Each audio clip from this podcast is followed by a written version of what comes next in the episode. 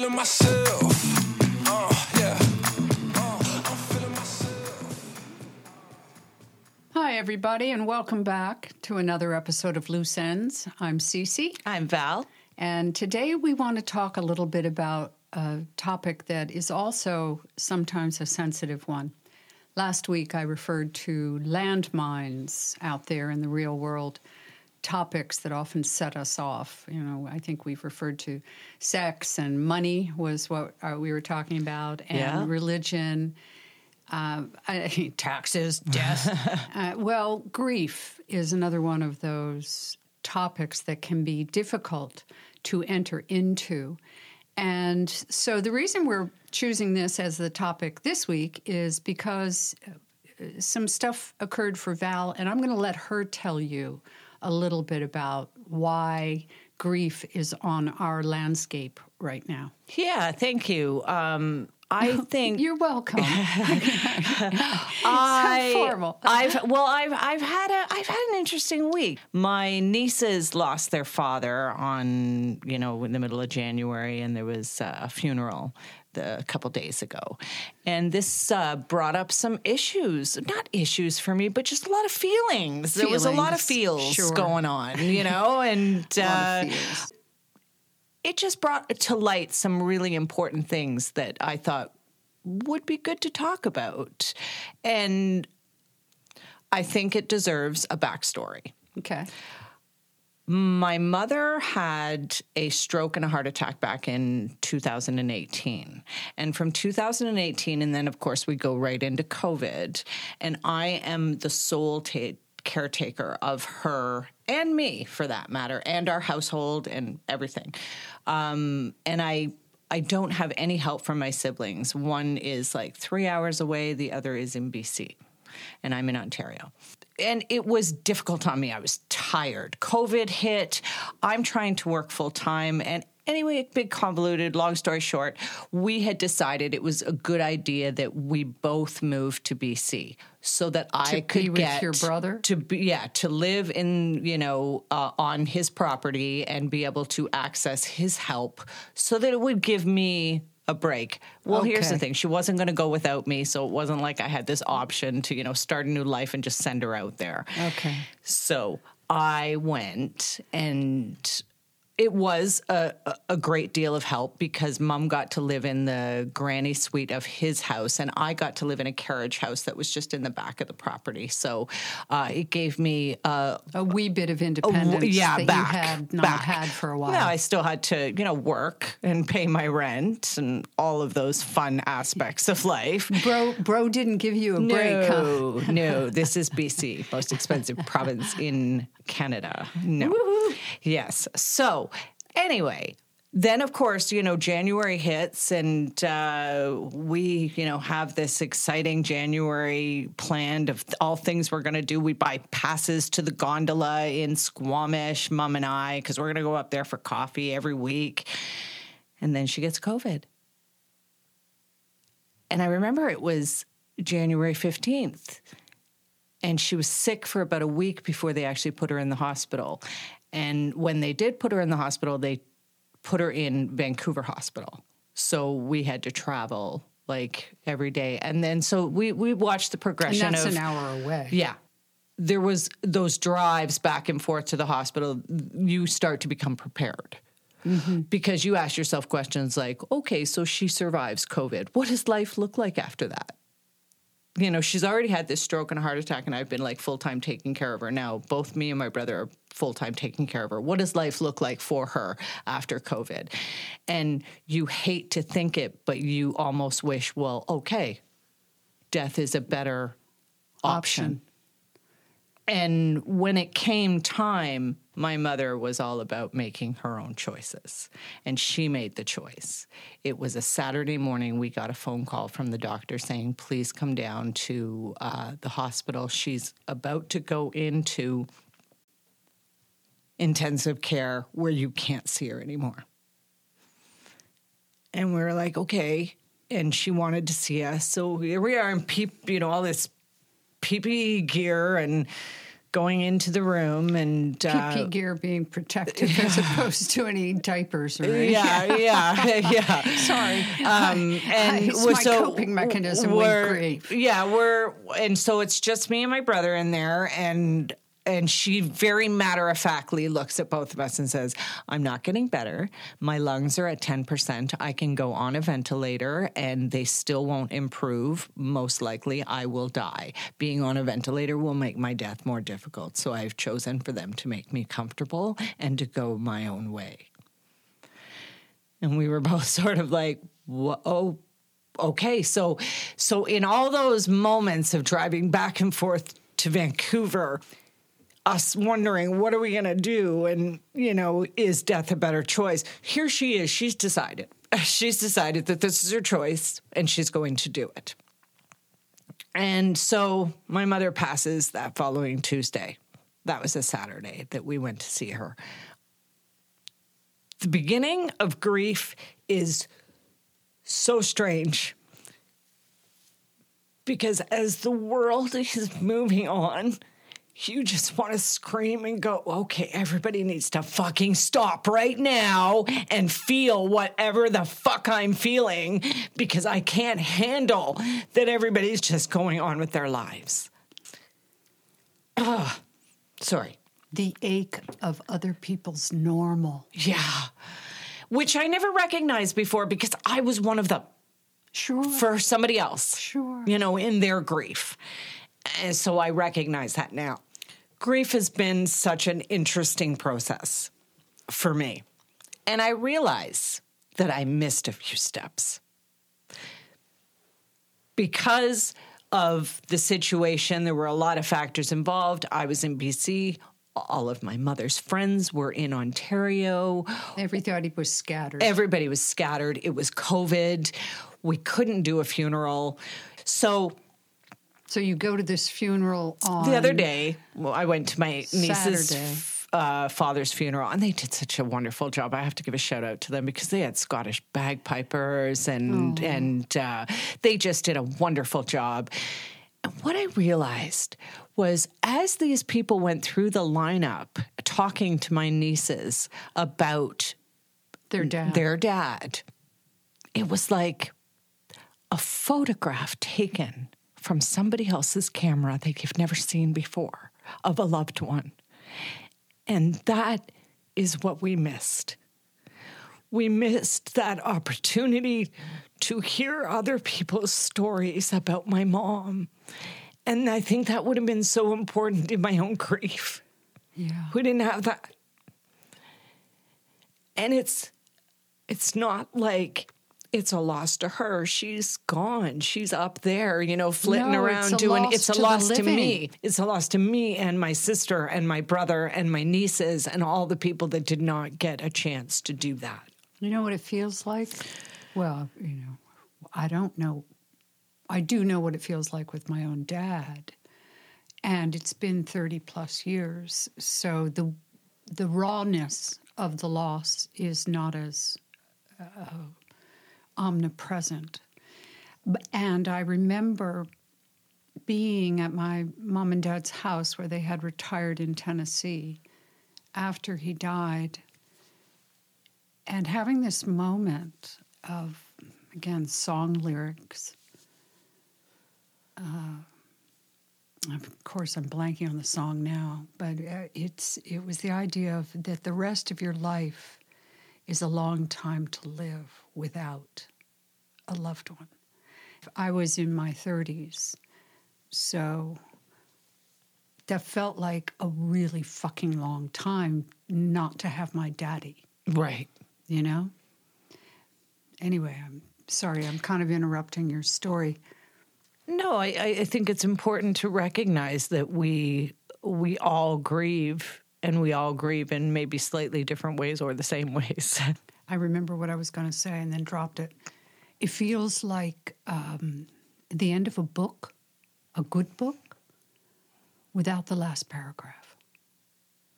yeah, without Like the finishing. without the finish. Yeah. Yeah. Yeah.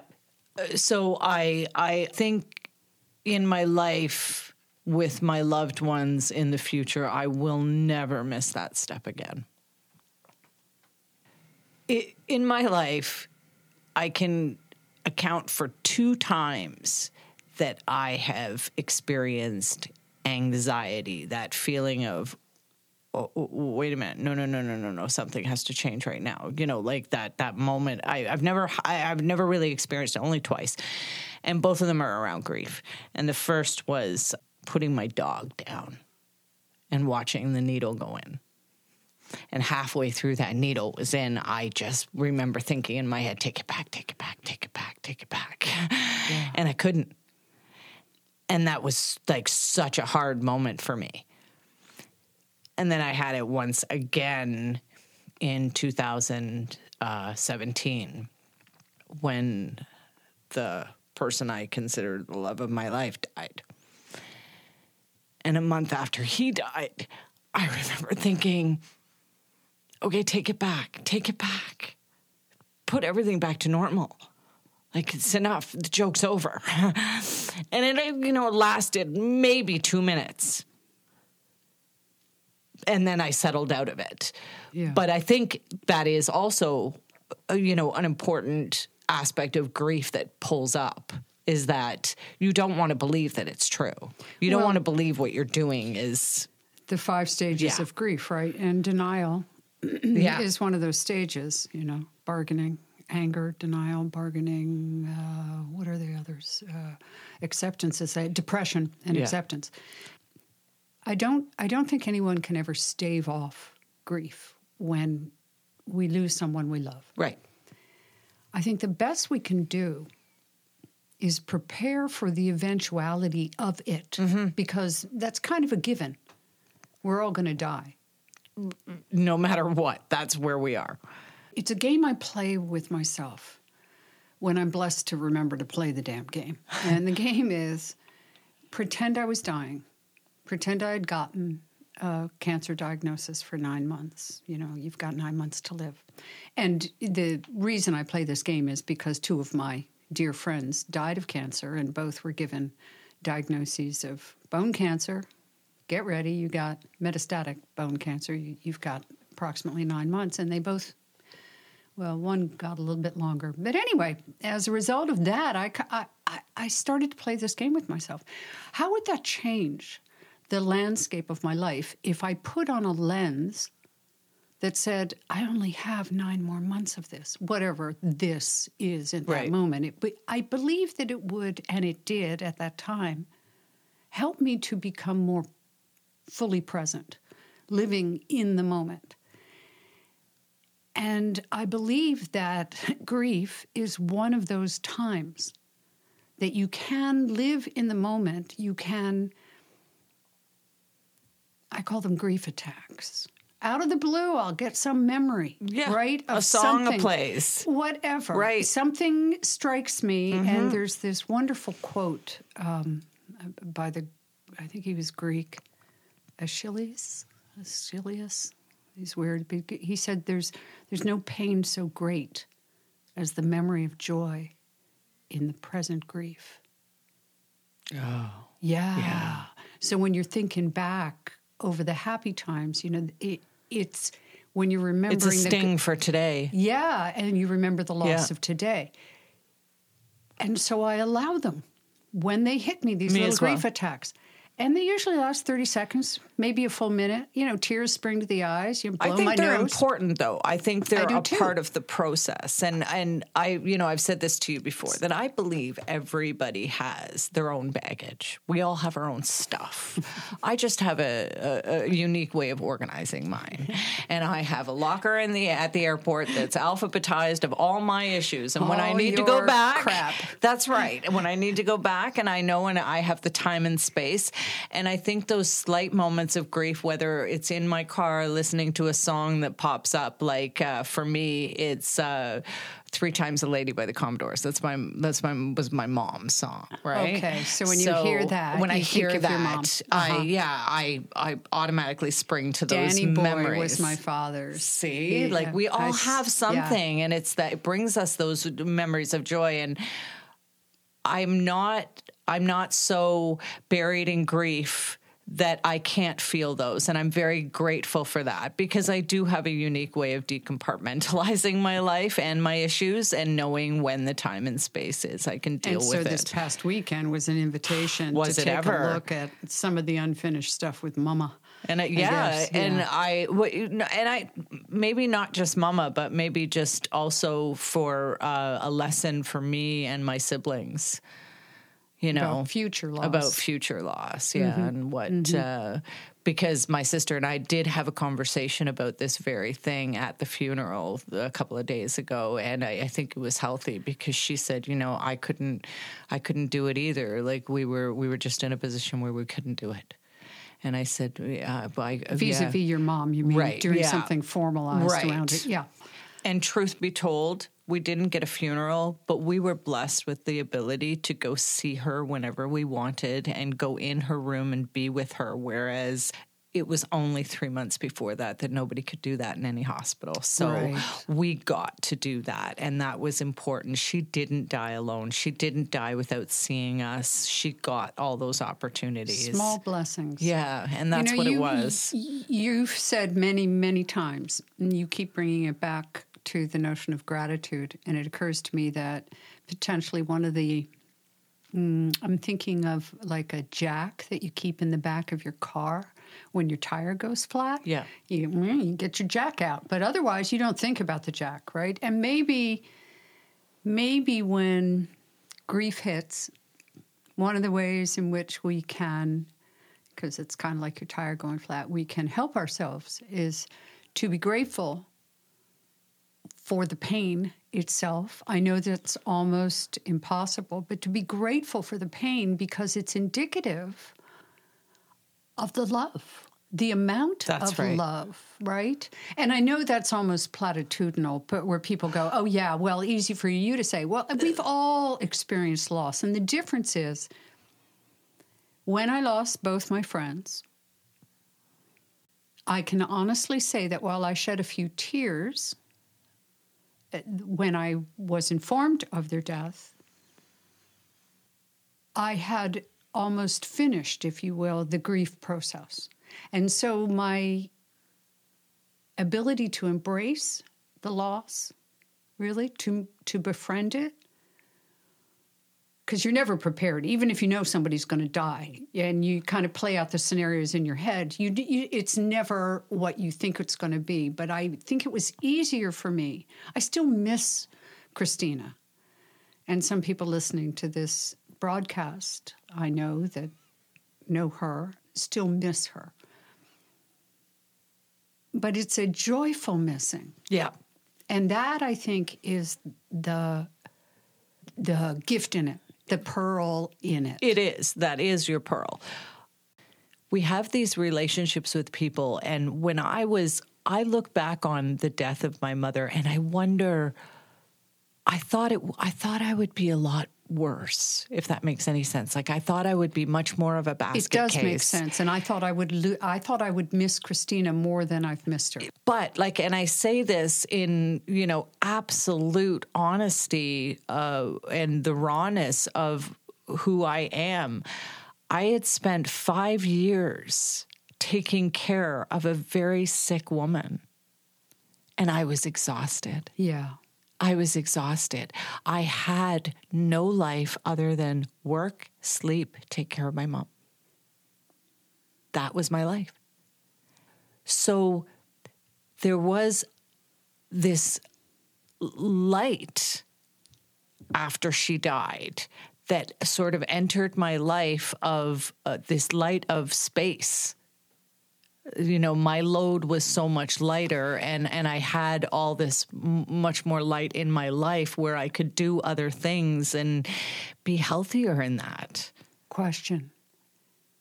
Did you feel any guilt No. in that? No, because I gave my mother everything I had for the last 5 years. Okay. Every single thing and I, hear never this. sacrificed. It's almost like survivor guilt of children who have lost.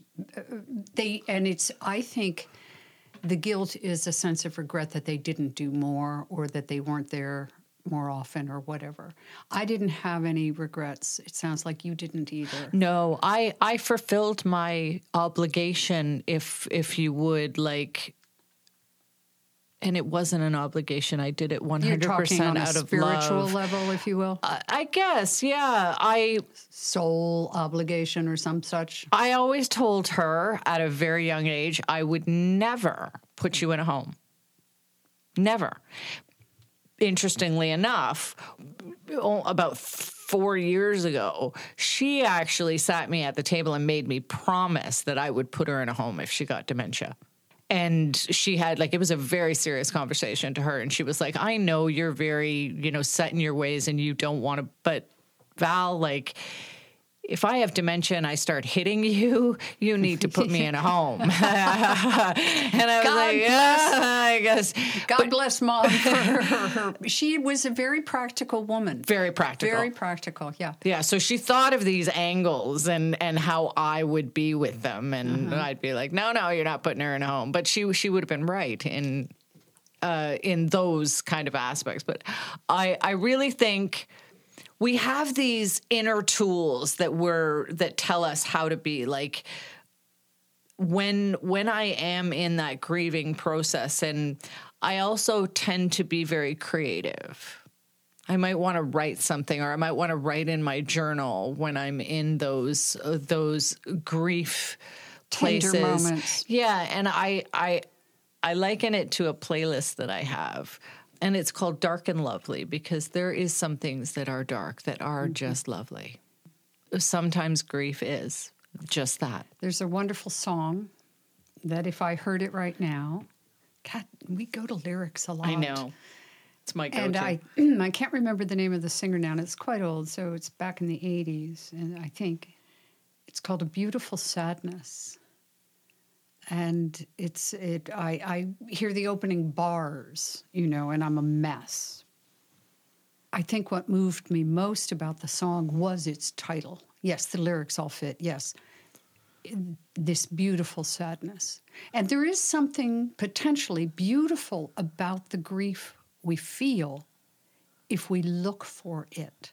Sometimes we got to do a little digging. And and and sometimes that's that looks scary to do.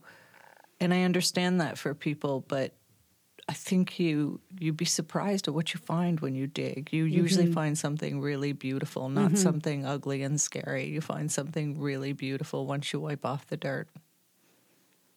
I think that's a lovely place to leave it for today.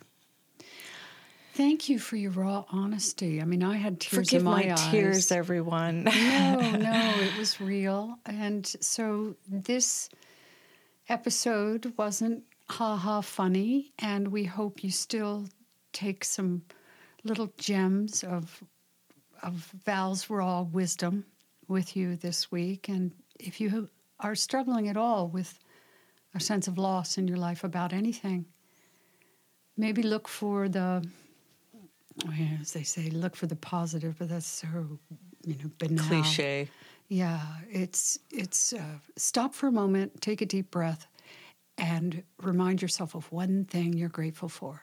That that person or that job or whatever it is that you are feeling that loss about, one thing that you still hold from that person or that job.